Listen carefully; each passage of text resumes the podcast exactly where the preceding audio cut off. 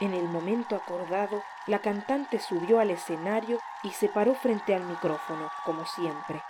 Al inicio de la primera canción, un pensamiento fugaz le dibujó una sonrisa. Aunque pionera en su arte, todavía no lograba sacarse aquella vieja costumbre. Con esa idea risueña, comenzó su 10º concierto de canto telepático.